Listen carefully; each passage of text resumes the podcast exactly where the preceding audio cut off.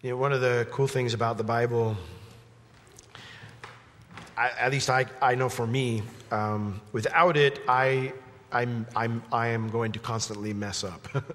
and so, what, what this provides for me is good, solid truth that I, I can know, I can say, well, this is, this is what I'm going to do, this is, this is what I'm going to trust, this is, you know, this is how I'm going to make decisions. The Word of God is profitable, it's, it's meaningful to us. And so, you know, as we go through this, it doesn't matter whether we're in 1 Samuel or Revelation or somewhere else, it's all breathed by God and it's beneficial for us. And as we've been going through the book of 1 Samuel, we've been learning lessons from the heart. Various different lessons of as God has given us a glimpse into individuals' hearts and, and, and thereby, you know, teaching us about our own hearts, the areas that our hearts need to be changed, yielded to the Lord, and then, of course, you know, areas where our hearts are right where they need to be. Well, David, his heart is trusting in the Lord right now. And it's interesting because we've been watching over the last two chapters that as David has trusted the Lord, he's doing so even when the Lord directs him to go toward danger. And so the last we saw him, he was narrowly escaping uh, being surrounded by King Saul. And the reason was is because right as the time Saul's about to close the net, the Philistines invade Israel. And yet, even though this provides some respite for David, it is only a respite because Saul will return to hunt him. And what we're going to see is tonight in chapter 24, when David gets a chance to end this threat to his life by killing Saul, we will learn that it's better to have a spiritual heart than a sorry heart. So, chapter 24, verse 1. It says, And it came to pass when Saul was returned from following the Philistines that it was told him, saying, Behold, David is in the wilderness of En Gedi. And then Saul took 3,000 chosen men out of all Israel and went to seek David and his men upon the rocks of the wild goats. And he came to the sheepcotes by the way, where was a cave, and Saul went in to cover his feet. And David and his men remained in the sides of the cave. And the men of David said unto him, Behold, the day of which the Lord said unto you, Behold, I will deliver your enemy into your hand, that you may do to him as it shall seem good unto you. So then David arose and cut off the skirt of Saul's robe privately. But it came to pass afterward that David's heart smote him because he had cut off Saul's skirt. Here we see this interesting opportunity that presents itself to David to kill Saul. It mentions that the reason Saul's in this position is that when he had returned from going after, chasing after the Philistines, it was told him, saying, Behold, David is in the wilderness of En Gedi. And we knew that from last Sunday night that that's where David was at. Uh, but we have no details of this campaign that Saul is on, so we don't know how much time has gone by between chapter 23 and chapter 24. Uh, Saul returns home, though, at some point and gets intel on David's whereabouts. And so, what we do learn is that Saul is still very determined to find and kill David. Because in verse 2 it says, Then, upon getting this intel, then Saul took 3,000 chosen men out of all Israel, and he went to seek David and his men upon the rocks of the wild goats. En Gedi is a steep mountainous region just west of the Dead Sea. I, I have to confess that um, it is probably one of my favorite spots in all of Israel. Um, it is just abs- I mean, it's, it's, it's kind of desert oasis beautiful. So if you're not big into like desert oasis beautiful, then you might not like it. Um, but but it, it is just very peaceful. It's, it's, it's in, the, just in the middle of nowhere. There's just, just, just miles and miles of oasis. It's gorgeous to me. But it's very, it's a steep mountainous region. It's got, it's full of caverns where David and his men could hide. Um, its limestone hills and deep gorges make for precipitous climbing, though. It's not safe. And so Saul brings a smaller strike force rather than the whole army this time. And it mentions that these 3,000 chosen men, are obviously they're men who are fit to get up there. And it says that he went to seek David and his men upon the rocks of the wild goats. The wild goat here is a wild mountain goat. If you ever you want to look at something trippy, Google goat walking on the side of a dam, and you'll you will be blown away. These they're, they're the ibex, these mountain goats they can literally walk on surfaces that are, are, are, like this. They're, they're flat. As long as it's, I mean, as long as it's got a couple, you know, some little bit of rock outcroppings here and there, they just, They have, they're such fleet footed in how they, they handle things, they can walk on these surfaces. So, this place was actually today it's called the Goat Oasis uh, because of its many springs and date palm trees and the fact that the goats are the ones that have the easiest time walking around there. It's not an easy climb, but it's beautiful. And it was the perfect place for David to hide out and have a fresh water source. However, it'd also be the perfect place for David to lay an ambush for Saul. So, verse 3 tells us that Saul came to the sheepcotes by the way. I can guarantee you, David's not normally hanging out right by the roadside. But there's this sheepcote. A sheepcote is a wall or a fence that's used to contain sheep. Go figure. Why would they build a, a wall or a fence for sheep up in the mountains, though? Well, shepherds frequently took their sheep on long treks into the wild, and these small stone walls or wooden fences were often constructed around the entrance to caves for the purpose of keeping the sheep safe if they had to stay out overnight or if they had to seek shelter during storms. And so this made for an ideal camping spot for Saul and his men. However, David is in this, in this cave. It says, and Saul went in to cover his feet, and, and then it lets us know David and his men remained in the sides of the cave. Now, to cover your feet is a very polite way back then of saying that you were having a, a bowel movement. Um, you know, uh, you, you take your clothes off and they cover your feet. And so that's why where this phrase comes from. And somehow, again, without realizing it, Saul and his men choose to camp right where David and his men are hiding out. And I do not believe in coincidences like this. God certainly set this up. Now, prior to this, the tension level for David and his men must have been at an all time high. They are severely outnumbered. It is 3,000 to 600. Their lives are literally hanging in the balance, and the odds are stacked against them. But then the one hunting them walks right into their hands, and not only right into their hands, but he's in the most vulnerable position that a person can possibly be, maybe besides sleeping. If you have ever had a fear of snakes or frogs or other horrifying events occurring to you while you're in the restroom, I guarantee you Saul's situation here beats all of those. I have never gone to the restroom worried that people were there waiting to kill me. Maybe a frog or a snake, but not people. And so you have an entire group of frightened, tense, and angry men, and most of them have no qualms with killing Saul while he's relieving himself. And so in verse 4, it says, The men of David said unto him, Behold the day. Literally, it means, Look, today is the day. Look, today is the day which the Lord said unto you, Behold, I will deliver your enemy into your hand, that you may do to him as it shall seem good unto you. Now, we, this is a little bit misleading because we get the idea that the men are saying to him, Hey, God spoke to you and he told you that there was going to come a day when Saul would be, he would deliver Saul into your hand and then you could do whatever you wanted with him. That is not what the men are saying here. The way the sentence is constructed, it is not that the Lord had made a promise like this to David, because God never made such a promise like that to David. What they're saying is, look, Today is the day, David. You know, this is a miracle. The Lord is speaking clearly through these circumstances. It's not that God spoke through a prophet or something. They're saying, no, God is speaking through these circumstances right now. You can't ignore that this is an opportunity from the Lord, David. You got to take advantage of it. And you know, if you just try to logic it out, it's hard to argue with that kind of logic. I mean, what are the odds that he's going to just walk in there and he's relieving himself? Would there ever be a better opportunity for David to get his life back? Would there ever be a better opportunity for David to fulfill the promise that God did make to him, that he would be king? Well, it says, then David arose. The Bible doesn't tell us exactly what David was thinking that made him decide to move on Saul, but I do not believe that David went in there to cut off a piece of Saul's robe. I don't think there's any reason that he would be convicted afterwards if he just went in there to cut off a piece of Saul's robe. I can't prove it, but I do think his men's logic convinced him to kill Saul. But David doesn't kill Saul when he gets there.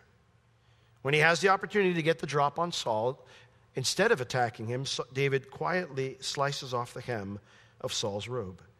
And then he returns to his men. But before he gets to his men, conviction just hits him hard for what he's done. Look at verse 5. And it came to pass afterward that David's heart smote him because he had cut off Saul's skirt. And then when he gets back to his men, he says to them, The Lord forbid that I should do this thing unto my master, the Lord's anointed, to stretch forth my hand against him, seeing he is the anointed of the Lord. So David stayed his servants with these words and did not allow them to rise against Saul. But Saul rose up out of the cave and went on his way. David's heart smote him. It means his conscience told him that what he had done was wrong. Now, David's going to actually talk to Saul and say he cut off the hem of his robe, and he is not going to apologize for it. So the wrong is not cutting off the, the robe. It is what caused him to go in there in the first place. Whatever it was that David was thinking about doing before he cut off the robe, that is where his heart has been smitten. despite all the wrong things that Saul had done to David. And even though David hadn't always made the best decisions in response to that, David had never done harm to Saul or intended harm to Saul prior to this. He could always maintain innocence of any desire to harm Saul. And that is now no longer true. You might be saying, but Will, he spared Saul.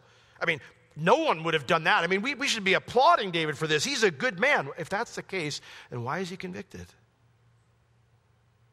You know, it's interesting. We read in Romans chapter 3, you can read it on your own, but it's not a pretty picture of, of us being good people, because we're not. You know, it starts off by saying there is none good, no, not one. And then it just starts to deteriorate. it says, what do, you, what do you mean we're not good? Let me tell you. You know, your mouths are open tombs. Your, your feet are swift to shed blood. I mean, it goes through this list of list of list of things of just how we are at our core. We can't look at this situation and go, well, David's a good man. I mean, you know, he, he should have killed Saul. Anybody else would have killed Saul. While what David did might seem reasonable to us, while it might even seem merciful or admirable to us, it wasn't God fearing. It didn't take what God said on the situation into account. You know, Jesus, of course, many centuries later in Matthew chapter 5, when he taught on the Sermon on the Mount, and he's giving us God's standard, he said, You have heard that it was, this is Matthew 5 21. You have heard that it was said by them of old time, You shall not kill, and whosoever shall kill shall be in danger of the judgment. But I say unto you, verse 22 of Matthew 5, that whosoever is angry with his brother shall be in danger of the judgment. Now you might be saying, Pastor Will, you left a part out. It says, Whosoever is angry with his brother without cause shall be in danger of the judgment. That phrase without cause is not in the original, it is in hardly any manuscripts out there. It's, it's much more likely that uh, when you've got a massive thousands majority, I mean, thousands upon thousands of majority of manuscripts that do not have that, it's much more likely that the four or five copies that do have it was a couple people going, that doesn't seem fair. I don't think that's what Jesus meant, and adding it in. When you hear all the old church fathers, the people who lived in the first three centuries of the church, none of them quote it with the phrase without a cause. In fact, a couple of them mention that some other people have added the phrase without a cause because they didn't like what Jesus said. Matthew 5:48 makes it clear what God's standard is that when he says, "Be therefore perfect as your Father in heaven is perfect." That's God's standard to be a good person, which none of us, you know, none of us make. See, David knows that he is now fallen short of what God says about hating your enemy. You know, David will have many failures in his life. Some of them he'll recognize, and some of them he won't. But for the most part, David had a very a heart that was very sensitive to God's standards. He was deeply sensitive to God's standards in his word. And he didn't make excuses when he fell short, even if many of us would give him a pass. There are many times David was one of the only people doing what God said, even when it seemed ludicrous to do so, like in this situation.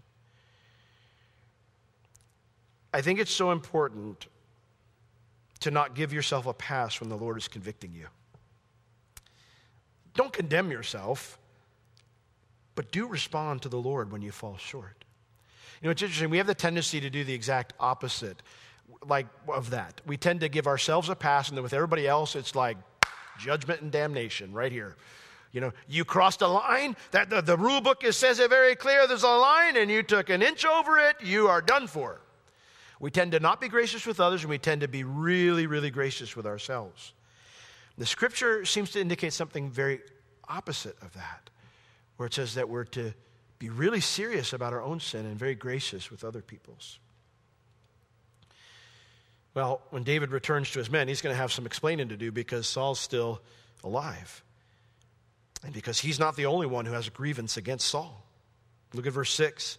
David said unto his men, The Lord forbid that I should do the thing unto my master. So he's got to explain why he's back. And he's, the only thing he's got to show is not a head or anything else, it's a, it's a, it's a piece of cloth.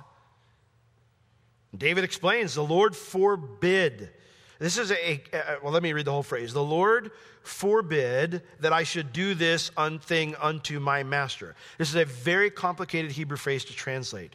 The closest I could come is to say that David is saying, Never let me say that out of the Lord I should do this thing. In other words, never let me say, in other words, I, I, should have not listened to you guys, and I never will listen to that, that theology again. The idea that it would be God's plan, that it would come out from him that I would harm Saul. It is both a confession and a commitment. He says, You guys suggested to me that God was speaking to me through this circumstance, and it was wrong for me to believe those words, and never again will you hear me echo those words. Never again will I step forward to harm my king, my master, the Lord's anointed. Now, I might be saying, How can Saul still see, I mean, David still see Saul as his king after all he's done to David? I mean, Saul wasn't looking out for David's best interest. He was a horrible king to David. And how could he still call him the Lord's anointed? David, he, I didn't, he's thinking, I didn't pick Saul to be king.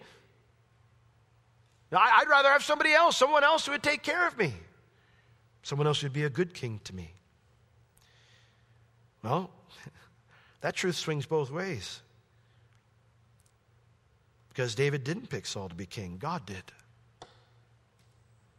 And God anointed him to be in this role, even if Saul wasn't doing what God wanted him to do. Seeing he is the anointed of the Lord, I will not stretch forth my hand against him because he is the anointed of the Lord. In other words, it wasn't David's job to fix the problem because it wasn't David's problem. See, how can it not be David's problem? He's being chased down. It's not David's problem, it's the Lord's problem. You know, I was taught by. Uh, one of my Bible college teachers, you know, when you're going through stuff, like, for use an example, like when the car breaks down, go to the Lord and say, Lord, um, your card isn't working. The car you gave me that I need to get to my job so I can take care of my family, it's not working. So, will you please either come up with an alternate plan for me to take care of my family, or will you please provide for the car to be repaired? And that's a whole different way of approaching things than banging at the car because you've tried to fix it seven times and nothing's working, you know, and cursing at the car and whatever it might be. That's a whole different way to approach it. I, I now have children that deal with a lawnmower because they're old enough. But me and lawnmowers have a long, dark history together.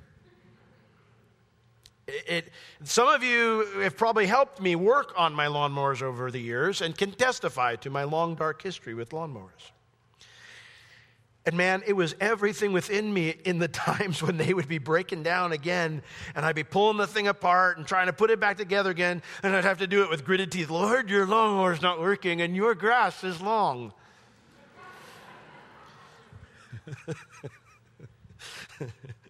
And your neighbor that you gave me is unhappy. Keeps mentioning how long my grass is. Your grass is, Lord. but man, that is a different way to live. Because then you go to sleep at night because it's not my problem. So, what are you going to do the next day? I don't know. It's the Lord's deal, not mine. My job is to pray, give us this day our daily bread right? Lord, you're the provider. You're the one who, who deals with these things.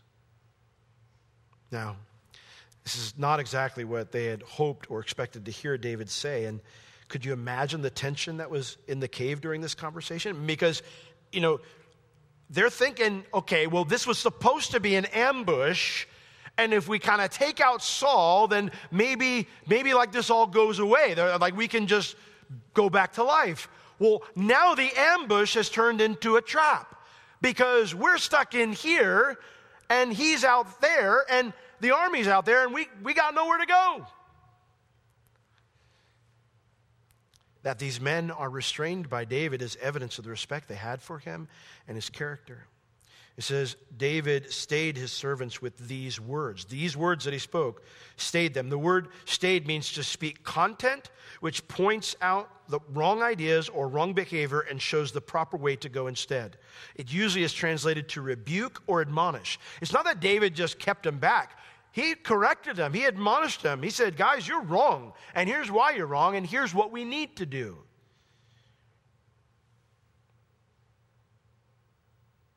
And he did not allow them to rise up against Saul.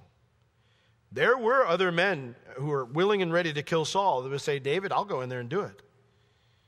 But David's love for truth held them back. I want that to be a testimony in my life. Well, it says, but Saul rose up as this is all going on. He rose up out of the cave and he went on his way, just as if nothing happened, none the wiser. I wonder how many times in my 46 years God has spared my life and I had no clue. It is very easy to criticize the Lord when something goes wrong due to our limited information of what we don't know that He's done that we would be so grateful for. That's why the scripture urges us to humble ourselves. It's why humility is required to receive grace. We have to acknowledge that we are not God, that we don't know everything. There's so much we don't know and have not seen. Well, David and his men are still in a very precarious situation, and David decides to make it worse. he decides to trust the Lord even more with his next decision. Look at verse 8. So then David also arose afterward. And he went out of the cave and he cried out after Saul, saying, My Lord and King. And when Saul looked behind him, Saul turned around. David stooped with his face to the earth and bowed himself. Talk about like a complete turn of a situation. I mean, Saul is completely exposed, he's completely vulnerable, he has no clue what's going on. And now David has just done the same exact thing and turned the tables to where Saul has him, where David had Saul just a few minutes earlier. The word there afterward means very little delay. There's not going to be much space between Saul and David once David gets outside. And he says to him, I mean, he announces his presence, my Lord and the king. My Lord the king. And when Saul turned around, David puts himself in a completely vulnerable position. The word there for Lord is the word Adonai. It's certainly a word that's normally used for God when we speak of his ownership, his being sovereign. But it is also a title of respect given to a superior when it's used for another human being. He says, treats him with respect, and he calls him his king, the king. You know, it's interesting. We might make the mistake that David had a right to come to Saul as an equal because they'd both been anointed by God to be king, right? I mean, if anybody had the logical reason to actually speak to Saul like an equal, it would be David. And in a sense, David could even say, Well, you've been rejected by the Lord, and I'm the future. But David makes it clear that he still holds Saul as his king, and he has no intention of overthrowing him. He makes it clear that he's submitted to Saul's leadership despite Saul's mistreatment of him. He stooped. The word there means to bow down or kneel down. We know it's bow down because it says with his face to the earth, and he bowed himself. There is no more vulnerable position David could be in from a physical standpoint to defend himself. If Saul takes a few steps, David is a dead man. There's no way to, to block a blow or, or whatever. He is in every way subject to his king at this moment. You know, sometimes people say, why, why do people raise hands during worship? And, and, there's lots of different reasons, but one of the reasons is because it's, it's a vulnerable position. You're, you're saying, Lord, I trust you. I, I am making myself vulnerable. I trust you completely. I am, I'm, you know, like when you do the, the you do the, the, the fall, the, the, you know, where you fall back and your, your coworkers are supposed to catch you, you know. I, I have never gone to one of those where the person actually like falls. It's always kind of like, you know, you know, because they don't trust him, you know. That's why you're there.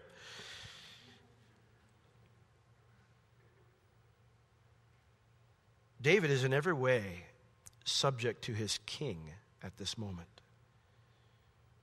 This type of humility and faith would be considered suicidal by many in the church today, at least by the theology I'm hearing taught. However, David is living out what Jesus would someday do and what Jesus commanded us through his servant Peter to emulate. In 1 Peter chapter 2, we have one of the most unpopular sections of Scripture in our culture right now. Honestly, I think if, if some had their way, I think they would be like Martin Luther, who ripped out James out of the Bible. We'd like to get rid of this one doesn't fit with our modern day theology. 1 Peter 2:18 servants be subject to your masters with all fear all respect reverence not only to the good and the gentle but also to the King James says froward it means harsh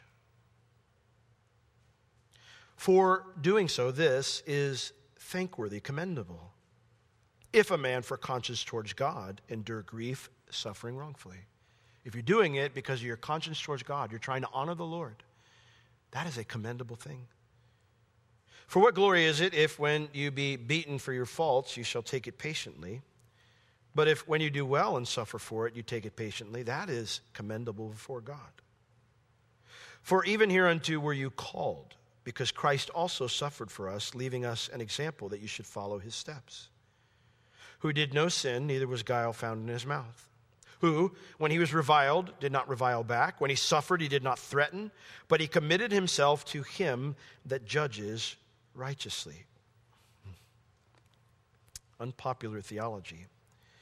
It has been recently argued by men, many men who, in the past, I would have said they're good Bible teachers. But we're not subjects. We're free men here. This is, doesn't apply to us. Let me ask you a question about Jesus then. Was he a subject or was he a free man? Well, he's under Rome, he's a subject. Let's hear from Jesus' own lips. Matthew 17.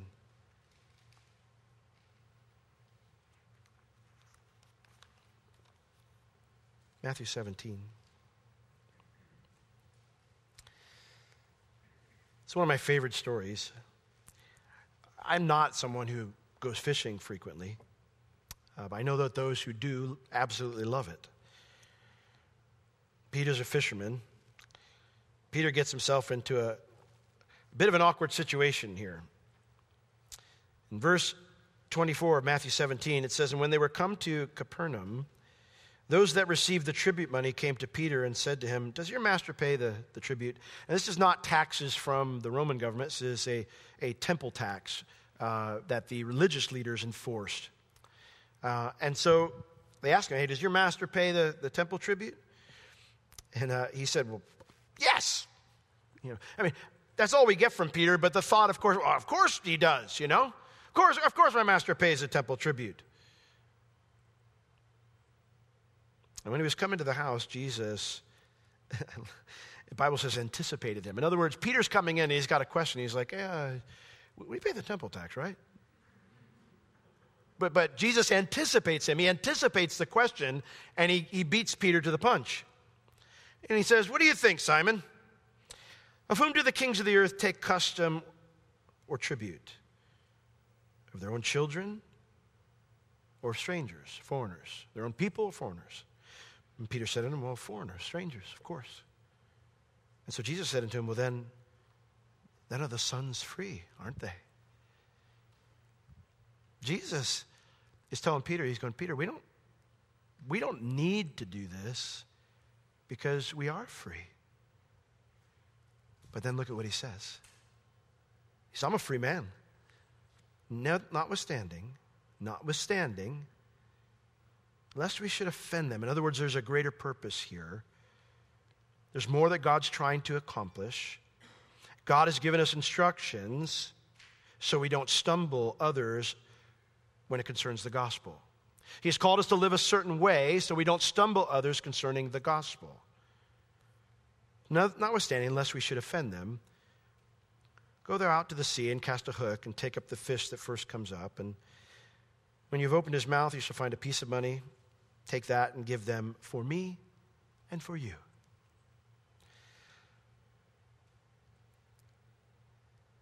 Jesus considered himself a free man because his father owned everything. And yet he subjected himself to the authorities because his father commanded him to, and for the gospel's sake. David did likewise here. We're going to see as he interacts with Saul here, his heart as he's trying to win Saul over.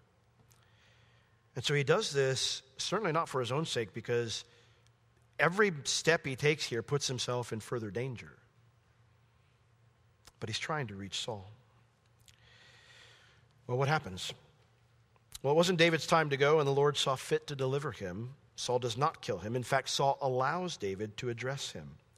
And so in verse 9, David said to Saul, back here in 1 Samuel 24, Wherefore do you hear these men's words, saying, Behold, David seeks your hurt? Behold, this day your eyes have seen how that the Lord has delivered you today into my hand in the cave, and some bade me kill you. But my eyes spared you, and I said, I will not put forth my hand against my Lord, for he is the Lord's anointed.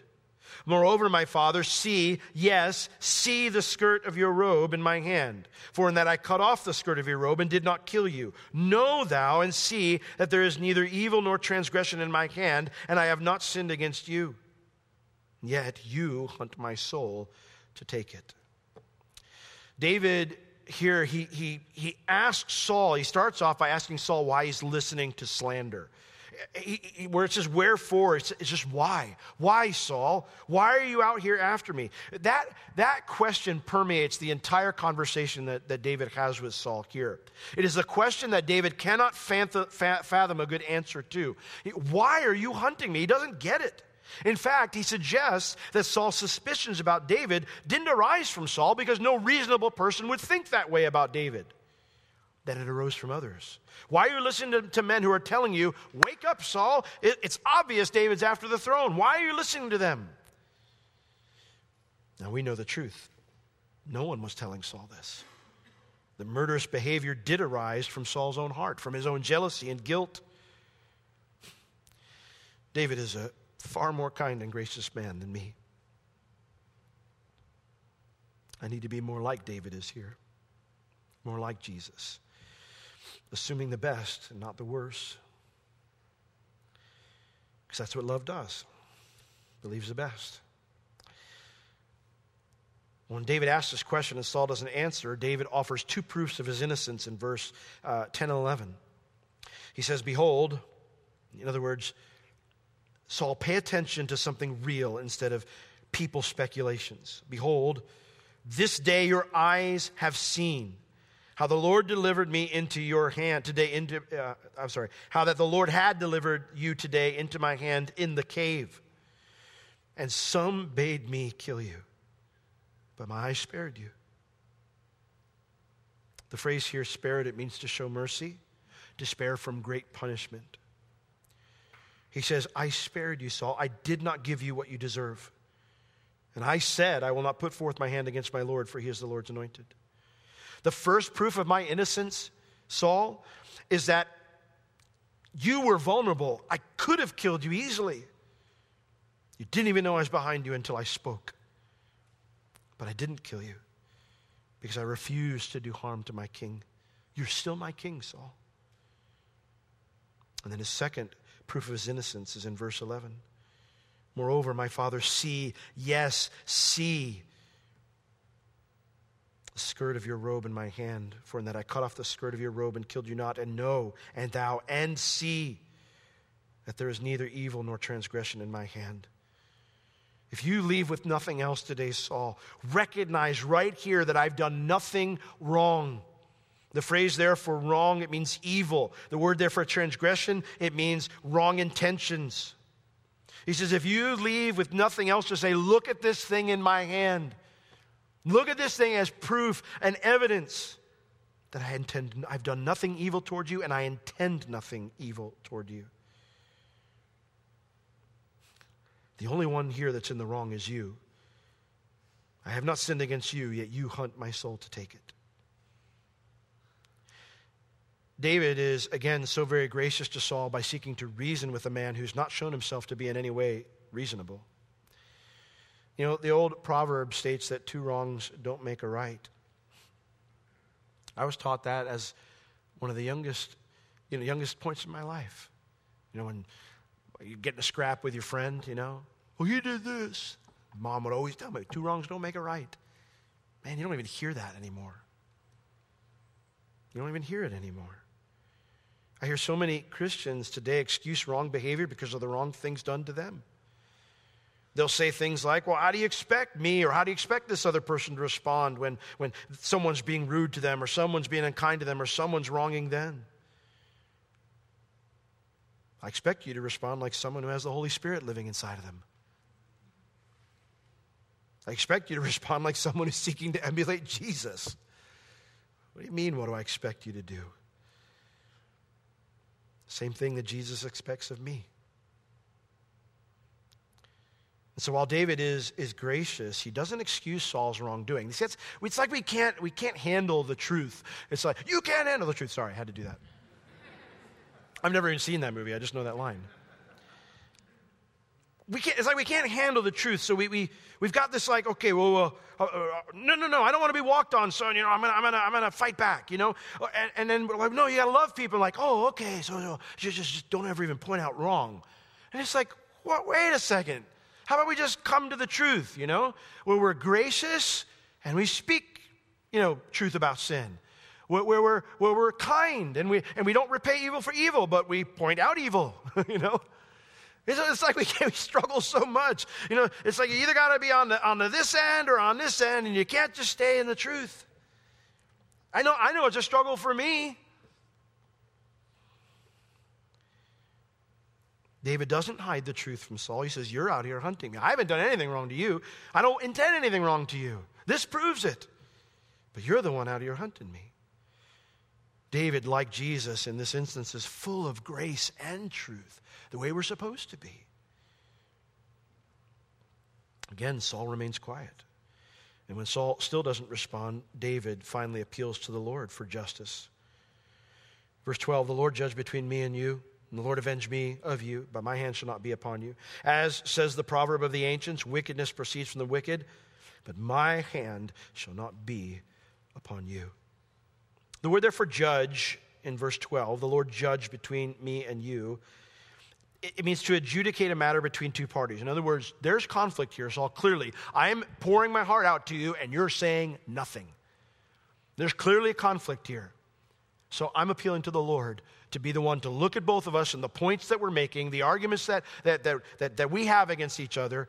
I'm going to appeal to Him to adjudicate the matter. And I'm going to appeal to him to avenge me of you. Uh, the word there, avenge, means to bring justice for the innocent by exacting punishment on the guilty. If you won't do the right thing, Saul, then I take my appeal to the Lord to deal with you because I'm not going to take justice into my own hands. And why won't David do that? Because doing so would make him just like Saul. If you've never read a book, you, ever want, you want to read a good book, read a book called Three Kings. It covers Saul, David and Absalom. It is awesome. Because when it gets to a certain point with David with Absalom, it shows how David had every opportunity to be just like Saul with Absalom, but he was not. And Absalom had been everything Saul thought David was. And yet David still didn't treat Absalom like Saul treated David.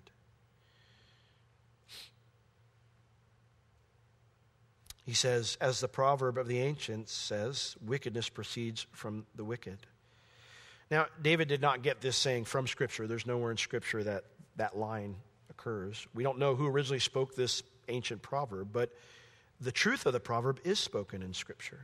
In Matthew 7, verses 16 through 18, it, it talks about how out of the abundance of the heart, you know, what's, what's out of the heart is what comes out of a man. Uh, 7, oh no, I'm, I'm actually completely misquoting. 716, completely different topic. You shall know them by their fruits. Do men gather grapes or thorns of figs or figs of thistles? The obvious answer is no. If you're going to go to thorns, you're not going to expect to get grapes. If you're going to go to thistles, you're not going to expect to get figs. Even so, every good tree brings forth good fruit, but a corrupt tree brings forth evil fruit. A good tree cannot bring forth evil fruit, neither can a corrupt tree bring forth good fruit. The idea here is David knows if he takes action that the Lord says not to do, then he's no different than Saul even if he would, others might say, well, you have good reason to do what you're doing. Basically, what David's saying is only a wicked man would want to avenge himself. And you know what? My actions prove that I am not a wicked man. I don't think that way toward you, Saul. And I know God knows that, and I'm going to trust Him to bring justice when it's necessary, which is a principle that Jesus taught us to live by. In Matthew 18, verse 7, Jesus says, Woe unto the world because of offenses, for it must needs be that offenses come. But woe to that man by whom the offense come. We are not to be a stumbling block to someone else. And David says, I am not going to be your excuse to disobey God. I'm not going to be your excuse to stay in your sin. So you want to do wrong to me? I appeal to the Lord. But I am not, I'm not going to repay evil for evil. I don't know David. I look forward to meeting him someday. But there's a part of me that sees David pleading here, that he's, it's almost like he's holding out this, like any branch that, they, that any branch he can to Saul. Just take something, man. Come on. You have to know I'm right. Say something. But Saul is still silent. And so David tries one last line of reasoning to convince Saul in verses 14 and 15. He says, After whom is the king of Israel come out? After whom do you pursue? And he says, I'll tell you. After a dead dog, after a flea. The Lord therefore be judge and judge between me and you and see and plead my cause and deliver me out of your hand. He says, Whom is the king of Israel?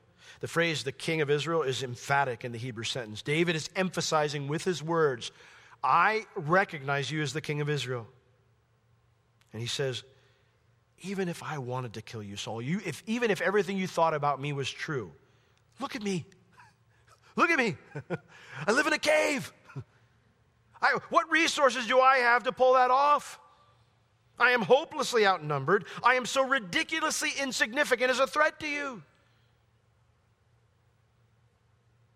Truth be told, the only reason Saul was even any, any, in any danger today is because he came out after David. David wasn't any danger to him prior to that. Therefore, he tells him, because of that, God has reason to favor me, Saul. I've done nothing wrong. I have no ill intent toward you. I'm the one who's being oppressed here. And so I am trusting that he will see and he will plead my cause and that he will deliver me out of your hand. The phrase plead and deliver are both legal terms in Hebrew. I believe he will be my defense attorney and he will be the judge that rules in my favor. He's on my side, Saul. I have full confidence that the Lord is both my defense attorney and my judge in this matter, and that he will declare me innocent even if you won't. And at that point, David's done talking. And Saul finally responds. Look at verse 16. And it came to pass, when David had made an end of speaking these words unto Saul, that Saul said, Is this thy voice, my son David? And Saul lifted up his voice and wept. The gracious words of David actually softened Saul's heart. He says, Is this my son, David? David was Saul's son in law. David had been a faithful captain. David had been a loyal citizen. In every way, David had been a good son to Saul. And as he remembers those relationships, Saul is confronted by the fact that in every way, equally, he's been a horrible father. He has been a horrible father in law, he's been a horrible commander, and he's been a horrible king. And Saul lifts up his voice and he weeps. It speaks of tears beginning to well in the eyes and then mild convulsions of the diaphragm that usually result in soft groans. He, he's just beginning to quake and weep, the realization hitting him. Saul really had somehow convinced himself that he'd done nothing wrong, that he'd been the one who was wronged. And David's soft, tender words, gracious but truthful words, shattered it. And the weight of Saul's failure crashed in on him. And Saul finally makes a very honest confession to David. He says to David, verse 17, You are more righteous than I. You're right, David, for you have rewarded me good where I have rewarded you evil. You have treated me like I'm the best king in the world, and I've treated you like you're the worst citizen in the world. And yet David even went above that, above that. Verse 18. And you have showed this day how that you have dealt well with me. For as much as when the Lord has deli- had delivered me into your hand, you didn't kill me. For if a man find his enemy, will he let him go well away? Wherefore the Lord reward you good for the, that which you have done unto me this day. You've exposed yourself to danger, to my evil repayment, in order to let me know your heart toward me. This is the most honest we have ever seen Saul with his sin. Even in his conversations with Samuel, Saul never owned up to this much. And yet, sadly, Saul is no closer to repentance. He says, Wherefore? You know what the next verse should be? verse, uh, the end of verse 19, where it says, Wherefore the Lord reward you good for that which you've done unto me this, day. This is where, if you're Saul, you, you hit the eraser, you do the rewind button, you say, Can we do that again?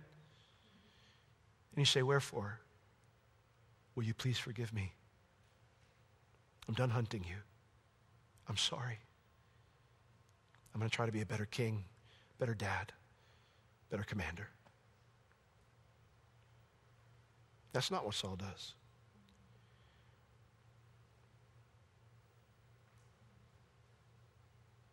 Saul, why don't you clear David's name? Why don't you drop your petty jealousy? Why don't you lay down this desire to hold on to a kingdom that God took from you? Why don't you finish your days walking with the Lord, even though it might not be as the king of Israel? You see, Saul refuses to repent. He invokes a blessing from God, but refuses to give one himself. He knows what's happened is wrong, and he's genuinely sorry that it happened. But sorry is not the same as repentant. You can read 2 Corinthians 7, verses 8 through 11 later on, because we're almost out of time. But Paul says, you know, I wrote to you, Corinthians, 2 Corinthians, I think, what did I say, 7? 2 Corinthians 7, yeah, 8 through 11.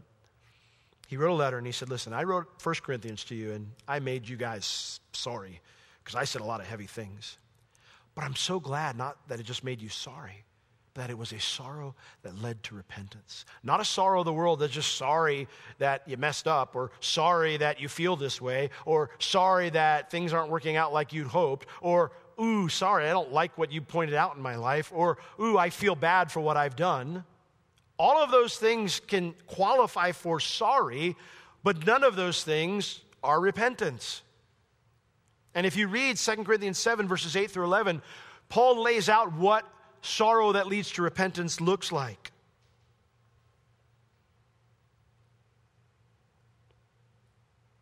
And so I would ask you tonight do you have a sorry heart or a repentant heart? Do you have a selfish heart, a stubborn heart, or a spiritual heart? Because the difference is everything. Well, verse 20 Saul, incredibly enough, seeks even more grace from David instead of repenting. Look at what he says in verse 20. And now behold, I know well that you shall surely be king, and that the kingdom of Israel shall be established in your hand. Therefore, swear now unto me by the Lord that you will not cut off my seed after me, and that you will not destroy my name out of my father's house. And David sware unto Saul, and then Saul went home. But David and his men got him them up into the, the hold means the mountain caverns again. There's no fortress there in En Gedi. The numerous caverns there are the fortress, the fortress of a bunch of fleas. Instead of repenting or doing good to David, he seeks even more grace from David by asking for a promise. When you win this battle that I'm not willing to give up, promise you won't destroy the rest of my family. And that's all David was going to get. And David, being the good man that he is, the gracious man, the man who's trying to follow after the Lord, the man with a spiritual heart and a repentant heart says, I promise. And then Saul goes home. That's the nicest thing that Saul could work himself up to do for David sparing his life and giving a promise like this. I'll go home. I'll give you a break for a few months. There's a passage in Hebrews, and I'm going to leave you with this. You can read this also, is our scripture reading, Hebrews 12. And it can be confusing because it mentions Esau, who was a profane person. He didn't care about spiritual things. And it mentions that when he found out he'd lost the inheritance, it says that no place of repentance was found in his heart.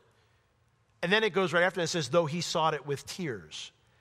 And what a lot of people misunderstand is saying, well, Esau, he was seeking a place of repentance with even tears in his heart, but, you know, God didn't let him find it. And they say, well, that sounds awful. And it does sound awful because it's not biblical. He didn't seek repentance with tears. You can't call someone a profane person and then say they sought repentance. He's a profane person because he, all he cared about was losing the birthright. He sought the birthright with tears. Read the text with him and Isaac. He's not seeking repentance. He's crying to his father because, do you have any blessing for me? He doesn't care about God. He doesn't care about repentance. He didn't care about spiritual matters. A sorry heart, tears, confessions of failure, they do not guarantee a spiritual heart. They just reveal a heart like Esau and Saul's. One that has finally recognized the horrible facts in front of them, but one that doesn't want to change their part in those horrible facts. And that is not our lot as Christians. We have received amazing grace from the Lord. Amen? Amazing grace from the Lord. So let's live like those who have experienced God's grace. Let's be different than the world. Let's care about what God thinks, and let's obey the Lord, trusting Him in all things. Let's all stand.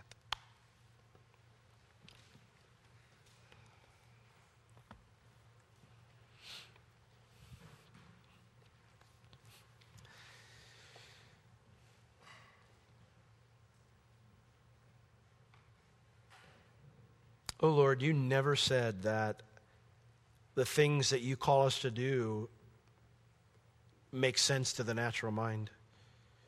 Though there are so many things that you call us to do that run 100% counter to our natural instinct. But if I do that, I'm exposed. If I do that, I'm in danger. If I do that, it's not going to work out. But Lord, you did say, Come unto me.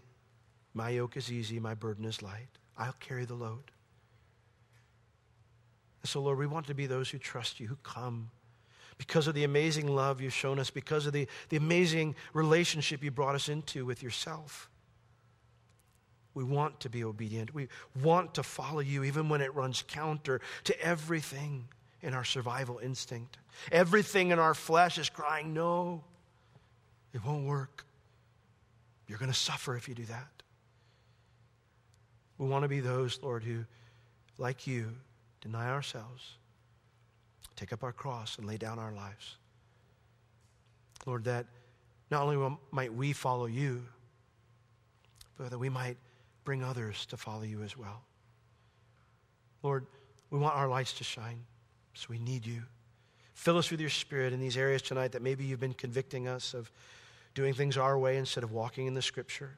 Maybe being to one extreme or the other of the, of the culture's viewpoint, but not in truth. Lord, being carnal and not spiritual, being sorry, not repentant. We love you. Thank you for first loving us. In Jesus' name, amen.